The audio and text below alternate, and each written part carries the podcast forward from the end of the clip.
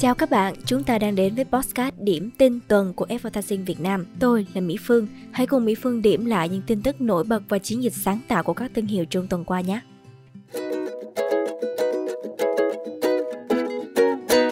Điểm tin đầu tiên chính là thương hiệu Burberry bị các tổ chức LGBTQ chỉ trích không giữ vững cam kết ủng hộ cộng đồng, buộc thương hiệu phải xóa hết hình ảnh quảng bá chiến dịch Valentine năm 2023 vì mang tính gợi dục để lộ vết sẹo do phẫu thuật của những người mẫu chuyển giới. Vào đầu tháng 2 năm 2023, hãng thời trang cao cấp Burberry đã phát động chiến dịch Valentine năm 2023 mang tên Be My. Bộ hình quảng bá chiến dịch có sự góp mặt của các cặp đôi ngoài đời thực đang ôm hôn nhau. Người dùng trên Instagram đã phản hồi những hình ảnh rằng những hình ảnh này quá gợi dục khiến họ cảm thấy không thoải mái và họ cho biết sẽ hủy theo dõi tài khoản và ngừng ủng hộ thương hiệu. Ngoài ra, bộ hình thuộc chiến dịch Be My cũng bao gồm hình ảnh của một cặp đôi không theo tiêu chuẩn gender non-conforming đang tựa đầu vào nhau một cách trìu mến. Tuy nhiên, nhân vật chuyển giới bên trái đã để lộ vết sẹo do phẫu thuật cắt bỏ ngực. Điều này đã khiến Burberry tiếp tục nhận về những phản ứng dữ dội của gender critical, những người tin rằng giới tính là một thực tế sinh học không thể thay đổi và nghi ngờ về bản sắc giới.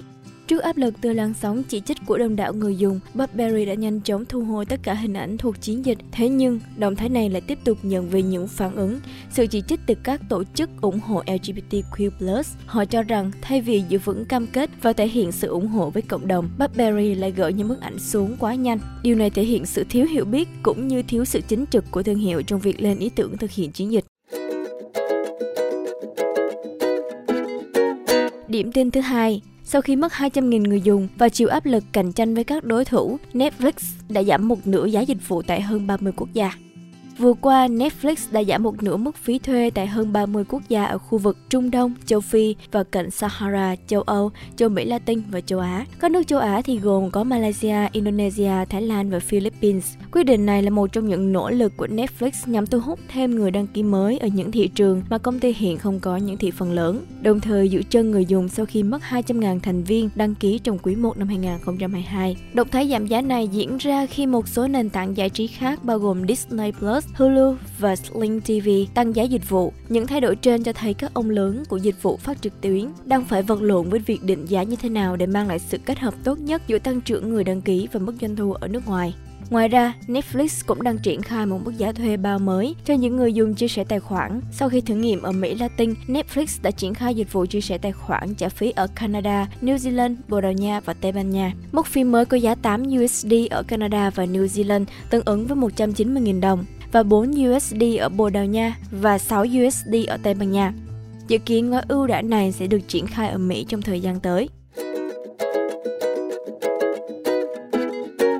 Điểm tin thứ ba, đội ngũ nhân sự của OpenAI phần lớn đến từ Big Tech. 59 nhân viên Google, 34 nhân viên của Meta và hàng loạt nhân viên từ Apple, HP, Amazon, Microsoft. Dữ liệu từ Lead Genius và Punks and Pinstripe cho thấy các nhân viên của OpenAI phần lớn đến từ các tập đoàn như Alphabet, Apple, Meta, Microsoft. Cụ thể, trong số 200 đội ngũ lãnh đạo và nhân viên của OpenAI, có 59 nhân viên từng làm việc tại Google, 34 nhân viên của Meta, 15 nhân viên của Apple và một số công ty công nghệ khác như Microsoft, Uber, Dropbox, HP, Gần đây, OpenAI cũng đã tuyển dụng ông Andre Carpati, cựu giám đốc Autopilot của Tesla và ông Greg Larkin, CEO của Punks and Pinstripes cho biết OpenAI là một minh chứng cho thấy các big tech không tối ưu hóa việc quản lý nhân sự. Rất nhiều nhân sự tài năng trong lĩnh vực AI đang phải làm các sản phẩm thứ cấp. Điều này khiến nhân sự không cảm thấy công việc của họ đang tác động tích cực đến thu nhập của công ty. Gần đây, một số kỹ sư của Google đã lên Twitter thông báo rằng họ sẽ rời công ty để sang làm việc tại OpenAI. Cụ thể, ông Hin Won Chung, kỹ sư nghiên cứu AI tại Google Brand đăng tải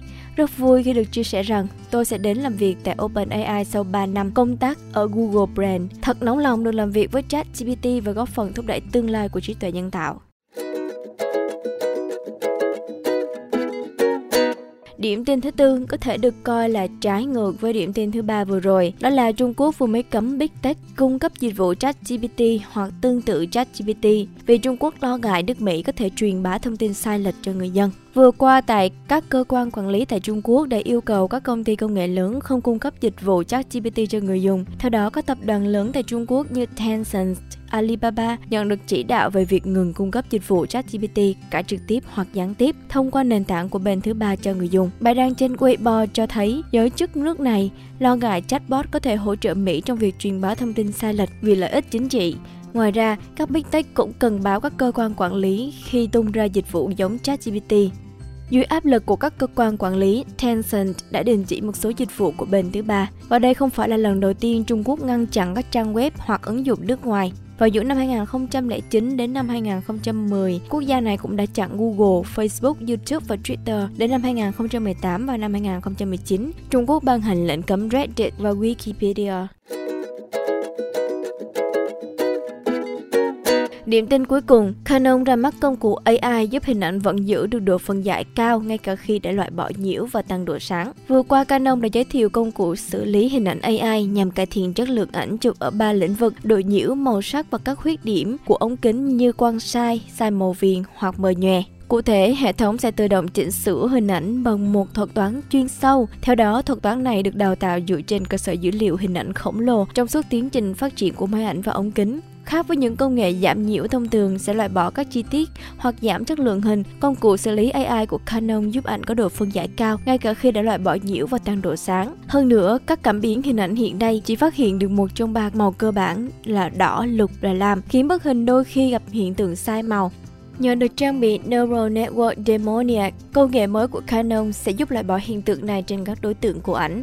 Hiện nay chưa có thông tin chính thức về việc Canon sẽ tích hợp công nghệ này vào các máy ảnh sắp ra mắt của hãng hay sẽ phát hành phần mềm riêng cho mục đích chỉnh sửa hậu kỳ. Tuy nhiên, công cụ hứa hẹn sẽ giúp người dùng trên toàn thế giới có được những bức hình đẹp hơn. Vừa rồi chúng ta đã cùng nhau điểm lại những diễn biến của thương hiệu trong tuần qua. Hãy theo dõi podcast điểm tin tuần để không bỏ lỡ những tin tức mới lạ và thú vị nhé.